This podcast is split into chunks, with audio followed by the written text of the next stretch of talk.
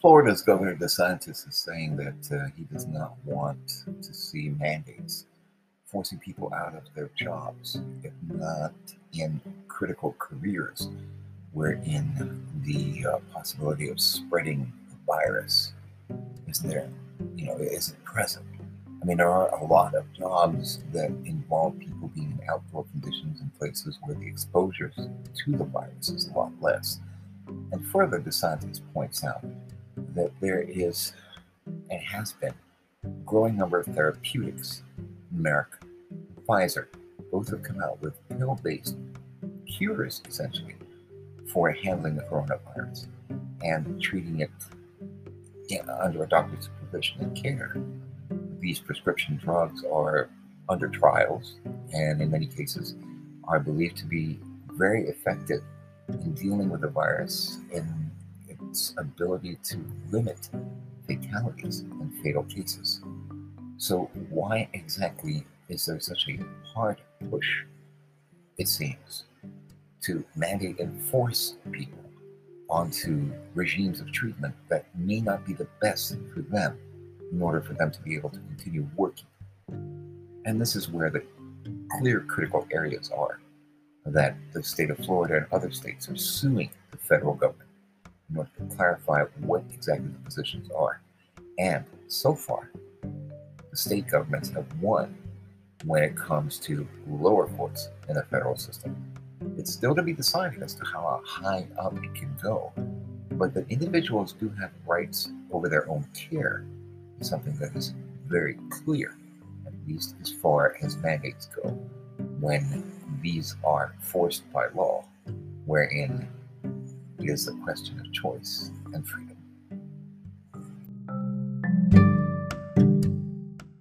You know, this is kind of uncharted territory because we've never really had a situation uh, where this was becoming such a flashpoint uh, that uh, basically an individual decision was barely being used to determine whether someone could keep earning a paycheck or not. Um, and so we really had to make sure that we were doing it right. And I know they had a lot of differences of opinion well, within their respective caucuses. Uh, but I'm proud to say uh, we're going to do something in this special session that matters. We're going to do something in this special session uh, that is going to put people's minds at ease. It's going to save their jobs every time I'm out, someone will come up to me concerned about a looming deadline of when they could potentially uh, get a pink slip.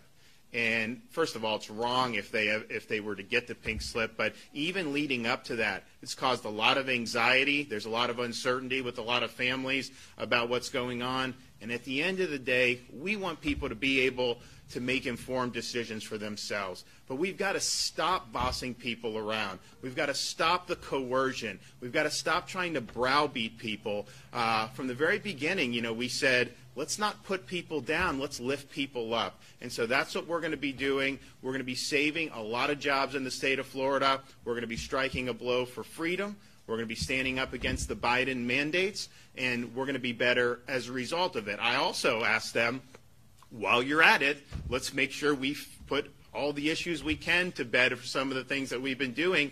And we've been having these, these fights. Unfortunately, it used to be parents were in control of their kids' health, education, and, and, upbringing. That would not have even been controversial even 10 years ago. Now you have some folks that say parents shouldn't be involved in their kids' education, and it's really the government and unions and all this that should be. We passed the Parents' Bill of Rights in the state of Florida this year that I signed in the law, and it was the right thing to do. It was the right thing to do, and it basically said that you know, parents you know, should be making some of these decisions. And so we made sure that for schools that that was the case, and, and we had some school districts that said they didn't care about the Parents' Bill of Rights. You know, they were going to force masking or they were going to quarantine healthy kids or do things uh, that, that are not consistent with, with parents' rights. And so what, they're, what we're going to do in this special session is we're strengthening the par- Parents' Bill of Rights. We're making clear that you can't force the kids to wear masks above the parents' objection. And if you do that, you know, it's not going to be the Department of Education taking the salaries and all this kabuki that's been going on. Parents will have a right to go in and sue the school districts and recover costs and attorney's fees uh, for having to do it. So if your kids' rights are violated or your rights as a parent, you immediately go in and you're able to vindicate. And so I guarantee you, with having that type of teeth in the Parents' Bill of Rights, you're going to have uh, uh, you're going to have everyone get in line. Oh, they're almost all in the line now because we've been winning all these cases. You know, it was interesting. There was one district uh, circuit judge that ruled against us. It was a terrible decision. Everyone knew that, but that was like national news. And we've had a flurry of cases where we win all these other cases. You would be hard pressed to even know those cases are being rendered. Not as much interest, you know, in certain quarters, uh, particularly of the corporate media, uh, about those cases. But we won yet another one uh, last week, and we have some other ones that are going to be coming down. So even with that, we've been right, but it shouldn't even come to having to do all this. It should just be very clear. So the legislature is going to make that clear, and I think that that's something that's very important. And also with respect to kids, we have it uh, in the law, you know, you know, clear. We think. But we don't want to even have any litigation or anything. So it will be made even abundant, more abundantly clear that when it comes to COVID vaccines for kids, they cannot be mandated on our school children. That's a parent's decision about whether they want to do that or not. So I'm excited. I think that we're going to really, uh, Florida really will be leading. I think that you've seen, I think Montana did this a few months ago, and I think Tennessee recently did something. Uh, Florida's coming in, and, and really this is going to save the day uh, for a lot of workers. I don't want to see some nurse get thrown out of their job having worked throughout the whole pandemic, having cared for, for COVID patients, and most of these nurses have had COVID and do have immunity, uh, to just throw them out of their jobs all of a sudden now, you know, that's not right. And so we want to treat people with respect. We want to make sure people have dignity in Florida, and that's what we're doing here.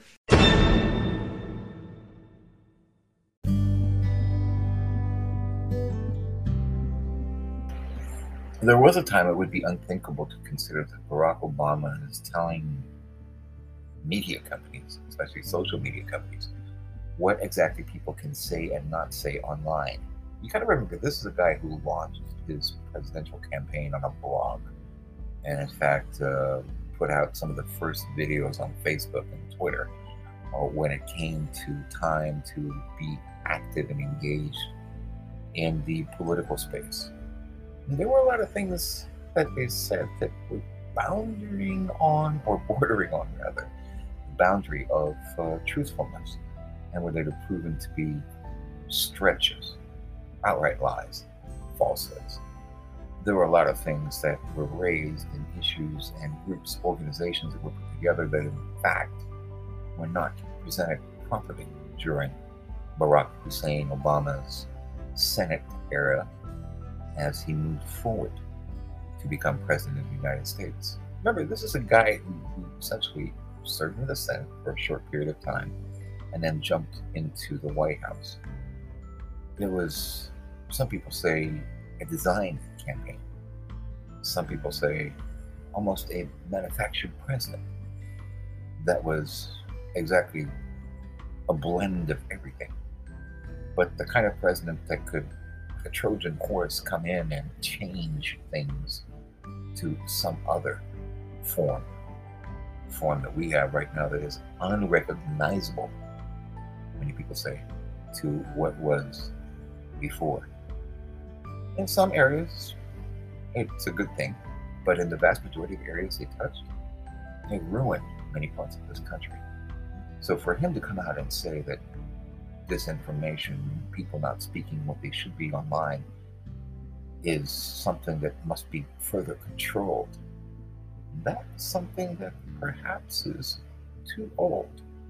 And before they point fingers, well, maybe they should look around them.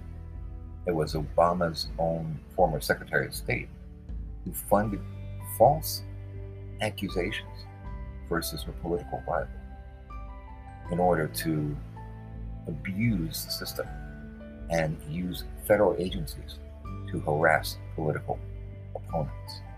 And then let's go a little bit further and remember how the Internal Revenue Service was used to harass churches and other religious groups who had different opinions than that of the government at the time.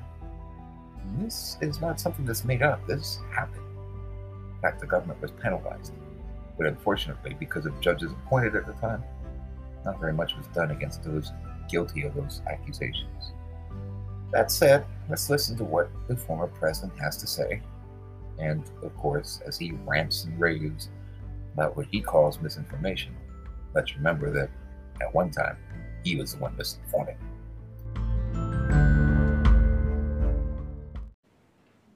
So let me close by being blunt.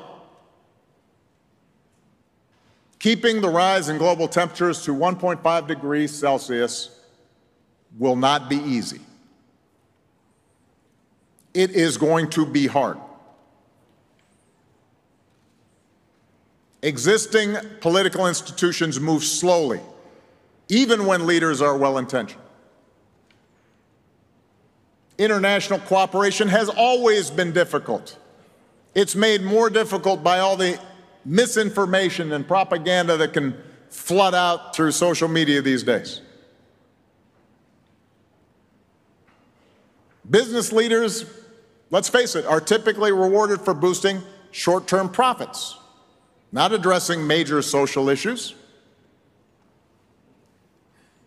Getting people to work together on a global scale takes time. And right now, that's time we don't have.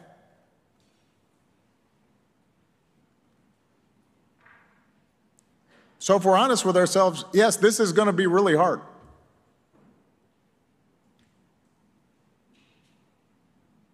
The thing we have going for us is that humanity has done hard things before. I believe we can do hard things again. Yes, the process will be messy. I guarantee you, every victory will be incomplete. We will face more setbacks. Sometimes we will be forced to settle for imperfect compromises because even if they don't achieve everything we want, at least they advance the cause. At least they move the ball down the field.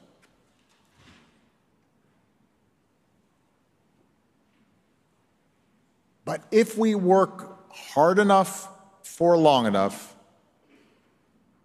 those partial victories add up. If we push hard enough, stay focused enough, and are smart about it, those victories accelerate and they build momentum. If we listen to those who are resistant and we take their concerns seriously and we work with them and we organize and we mobilize and we get our hands dirty in the difficulties of changing political dynamics in our countries, those victories start happening a little bit more frequently. If we stay with it, we will get this done. So, to all the young people out there, as well as those of you who consider yourselves young at heart, I want you to stay angry. I want you to stay frustrated. But channel that anger, harness that frustration. Keep pushing harder and harder for more and more. Because that's what's required to meet this challenge. Gird yourself for a marathon, not a sprint. For solving a problem this big, this complex, and this important has never happened all at once. Since we're in the Emerald Isles here, let me quote the bard, William Shakespeare. What wound, he writes, did ever heal but by degrees?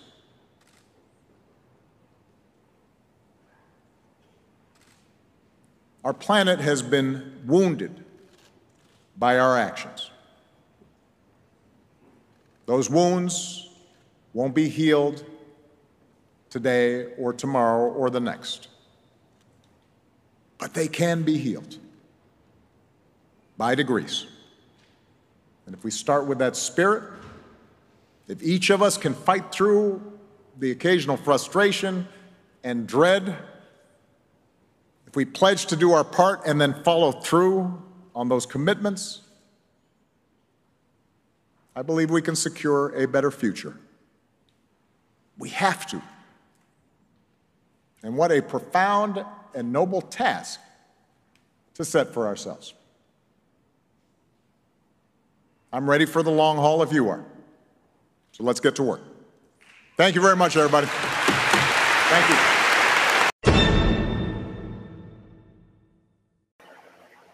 Well, that's all for me for now, as we leave you with this. A group of Republican legislators, senators, and congressmen. Oh no, they're not singing that song. well, they might be. But exactly, they're raising their opinion and calling for one thing resignation of President Biden. Very clear, very loud. And we leave you with that this Tuesday morning from New York. I'm Mike of New York. This is Mike K. Cohen. On a day when we have thousands of Americans still trapped in Afghanistan, uh, Nancy Pelosi calls us back to further indebt our nation and increase taxes on its citizens. Where are their priorities? Their priorities should be with the Americans who are trapped. We need to get them out. We need to stand by our allies in Afghanistan, and we need this president to resign. He has proven that he is incompetent and he's incapable of leading this nation. He's endangering our citizens, and he certainly is endangering uh, us on a world stage. So it is time for him to go. Thank you. Look, I, uh, I made multiple trips to Afghanistan during my time on active duty. I walked around that hospital at Bagram and I saw the, consequences of what was going on. I saw the sacrifice that took place. I saw people that would never come home to their families again because they died on foreign soil. I saw people that lost their arms, their legs, that gave incredible, that paid incredible price for what was going on over there. We've betrayed these people now. When I say we, I mean the Biden administration has betrayed these people. We've let, we've, we've, we've betrayed all that they worked so hard for. And I, I will tell you, I'll speak as a doctor right now, a doctor that serves on the Armed Services Committee, a doctor that served in, in the war on both Iraq and Afghanistan. And I'll tell you right now, that we need a commander in chief. We do not have a commander in chief, and we've not had one from the beginning here. Right. I know I hear people tell, say all the time, they're like, there'll be time for finger pointing later. We need to figure out what needs to happen next right now. And I agree with that. But you know what? We are at the very beginning of this crisis that Biden has created. He cannot handle it. He is not prepared for this. He is not cognitively fit to be our commander in chief right now. That's being evidenced every single day, more and more. We need him and we need his team to resign. We need them to let somebody else step up to the plate and lead this operation somebody who has the will and the cognitive ability to make this happen and is competent in doing so. We need a commander in chief. Thank you. America, I am sad and I am pissed. Too many Americans have died at the hands of terrorists. Too many of our soldiers have given their all, while our so called commander in chief has been silent. When he does get dragged out of bed for a press conference, he can't even utter words. We cannot afford to continue to go down this path where the Taliban calls the shots and sleepy, sluggish Joe acts like their little puppet. He needs to resign now. The world needs America to have real leadership. And if he refuses to resign, we will take action. Kamala and Nancy can follow him out the dang door. They've shown weakness and have totally left our soldiers and our citizens to die at the hands of terrorist Taliban savages. To our veterans and our soldiers, I need you to know that there are millions of us who have your back. God protect our soldiers. God bless America. We need it so bad right now. America, Joe Biden needs to resign. Kamala and Nancy can follow him out the freaking door. Too many Americans have sacrificed everything. Too many Americans have died. This failed leadership has to end. The path, the disgusting path that they are taking us down has to be stopped now. We don't need to wait for the videos of beheadings to come our way. Please keep our brave American military in your hearts, your minds, and in your prayers during this time. And stay tuned as I prepare to take steps available to me as a United States Congresswoman to bring real leadership back to America and back to the world. God bless you and thank you for your support and your prayers. And fellow. Americans, the heart of our nation is broken tonight. Americans, the bravest, most courageous among us, lay dead in the streets of Kabul today. They were spouses, parents, family members, American patriots. They had hopes and they had dreams. They were truly the best among us. But even as the world reels and even as we grieve, the United States stands strong. Our freedom remains intact. But it remains intact because there are hundreds of thousands of service members who are just as brave and just as ready to pay the ultimate price. But though we stand strong today, it is incumbent upon we, the people, to be vanguards of our republic and take steps to save American lives. In times of trial and hardship, when it seems our government has failed us, we turn to our leaders for answers. We demand accountability because that's innately American. Inaction and indecisiveness have defined our politics for far too long. The hallmark reaction of far too many leaders today has been to roll over and surrender, to do nothing. Those days are over. This is not a time for impassioned speeches followed by no action. With that in mind, when I look to our commander in chief, I do not see someone who maliciously makes poor decisions. And yet today we witness devastating heartbreak American carnage is a direct result of his inept and incompetent actions. Joe Biden does not simply have a pattern of poor decision making. His mental decline is on full display. Our enemies know it. Americans have witnessed it. His disastrous Afghanistan withdrawal proves even further. Our executive is in crisis. President Biden's physical inability to lead is not a political talking point. It is a demonstrable fact. Our president is not mentally fit to serve as President of these United States. I truly believe that he is unable to discharge the duties of the office he holds. That is why today I sent letters to each member of the President's Cabinet and to the Vice President asking that they invoke the 25th Amendment of the United States Constitution and remove Joe Biden from his office. I am also calling on Speaker of the House Nancy Pelosi to immediately call Congress back into session to construct a disability review council and assess the president's state. I cannot sit idly by and watch the nation that I love spiral into death and devastation because our leader cannot discharge his duties. When there is no time to wait, the time for action is now. I take no pleasure in sending this request. The gravity of this weighs heavily on me, but I find no other recourse. We must not allow this mentally unstable individual to direct our country for one second longer. The future of our republic must be guarded. The lives of American citizens must be preserved. The time to act is now. Thank you. God bless you, and may God bless these United States of America. Joe Biden has lost the moral authority to lead our troops in this country. This wasn't just a single mistake. This has been a two week long pattern of rampant incompetence. And tragically, that incompetence has now reportedly cost American lives. And I think that the blood of those dead Americans are on Joe Biden's hands. Joe Biden and his team have been more concerned with protecting their own political asses than protecting our citizens. They've repeatedly lied to the American people, and those lies have had tragic consequences. Just days ago, they were assuring us that Hamid Karzai Airport in Kabul was a safe harbor for Americans. And then they even had the gall to infer that Americans who were trapped in that country, surrounded by the enemy, didn't really want to come home. He didn't just bungle this from the beginning.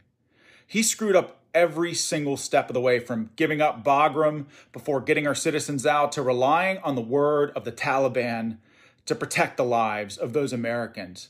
He needs to be removed as commander in chief. And this, this is heartbreaking because it did not have to be this way. We could have safely withdrawn our troops and protected our citizens had we had a competent president. But unfortunately, hello everyone. This is Kathy Barnette. Like you, I have been glued to the television, glued to social media, glued to the newspaper.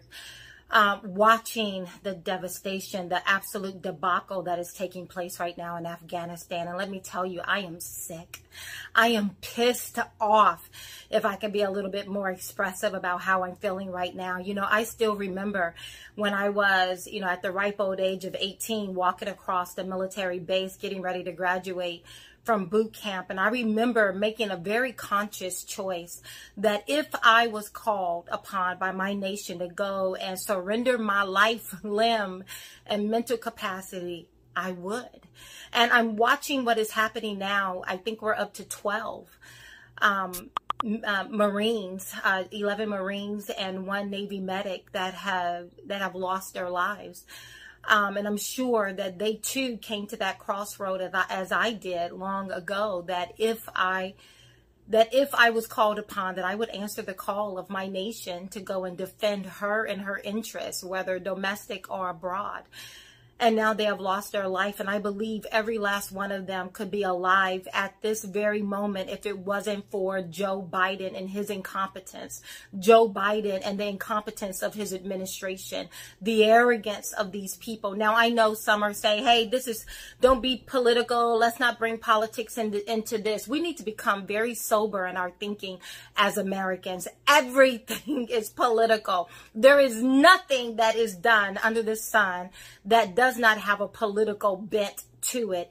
And the reality is clear. You cannot tell me that Joe Biden was forced to go by some predetermined date of withdrawing our military out of Afghanistan. We saw what he did to the Keystone um, XL. We saw what he did to uh, reversing the ability of federal lands to issue fracking contracts. We saw what he did with the Paris Agreement and getting back in. We saw what he did or what he is trying to do vociferously and get us back entangled in the Iran deal. We've seen what he has done uh, to our borders, reversing the decision of the previous administration.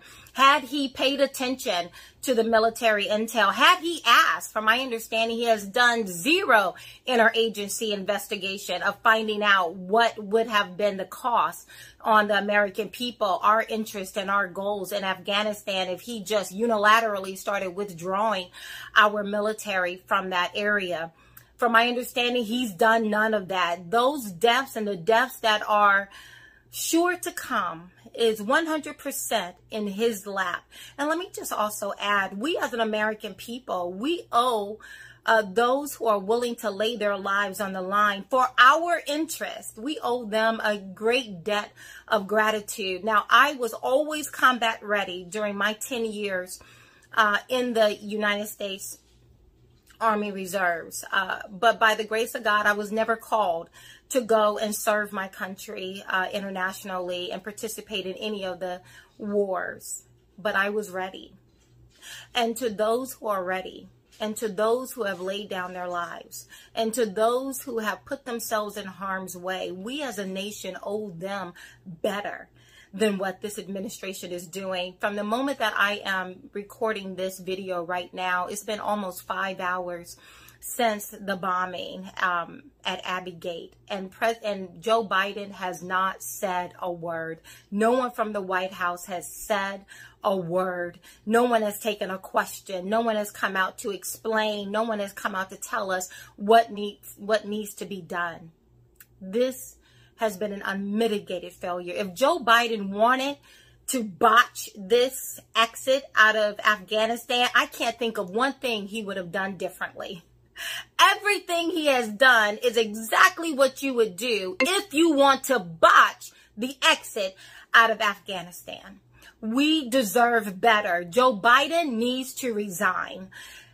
One other thing there are three interests. I know that we are so focused on what is happening right now, but as we begin to look forward, because at some point we got to start looking forward because the world does not stand still. There are three things that I see that are huge at this moment. One is our interactions with our allies. Right now, um, China had an impromptu meeting with the prime minister of Vietnam right before Kamala got there. Uh, after that impromptu meeting, the uh, prime minister put out a statement saying that they, in essence, have no allegiance to anyone except for themselves. We heard over the past week um, our European allies say, Why are we leaving? Uh, the the decisions to withdraw to the United States. We will begin to see people pivot one right after another because who in their right mind would trust America Trust America to lead the way when we have someone like Joe Biden at the helm. Secondly, we need to begin to start thinking very seriously about the counterterrorism that needs to be done, the counterterrorism that needs to be done with our own eyes and ears on the ground, the counterterrorism that needs to be done uh, among our allies in the region. Again, do we really want to leave that in the hands of Joe Biden. He has proven to be incompetent to lead this nation. Joe Biden is a mirage of the leadership that we had once before. Here's another question that I'm hearing so many talking heads ask. Would things have been different under the previous administration? Yes and any reasonable, rational individual who are looking, who would com- compare and contrast what we had in the previous administration and what we have today, an honest person who is looking at, at it would also say unequivocally that the situation we find ourselves in today would be radically different. Let's not forget Baghdadi. Let's not forget Soleimani. Let's not forget what the previous administration did when the Syrian government gassed uh, her own people. Let's not pretend that we are talking about apples and apples when we compare and contrast the previous administration to this current administration. Things would have been different. I am 100% certain of that. And third, I know we need to get our people out of there. How do we do that? Why is Joe Biden so tied to getting us out by the end of August? Why in the world did he trust the Taliban's to protect our interests? Why? Because he is incompetent. He is proven to be incompetent. And I am asking, I am demanding, and the American people should be demanding in one voice. I don't care what side of the aisle you're on. Yes, I'm a Republican. And no, I did not vote for Biden. But it does not matter at this point. At this point, the world is looking at America, not Democrats, not Republican, not independents. They are looking at America and what our response is going to be. We do not have the right leadership in office. Now, I cringe a little bit because after Biden comes Kamala, but nonetheless, at this juncture, dealing with what we're dealing with, if everyone wants to focus on the immediate problem, the immediate problem is the Biden administration.